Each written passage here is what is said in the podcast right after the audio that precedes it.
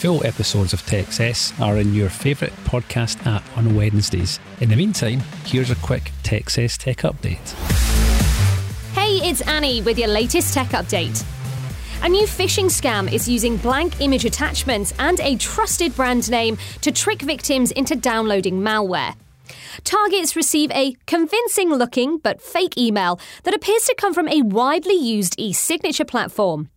The malicious code is so well hidden in the attachment that some antivirus software isn't spotting the threat.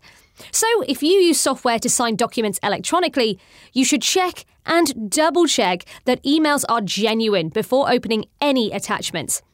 There's a reason why criminals have chosen to impersonate a trusted name.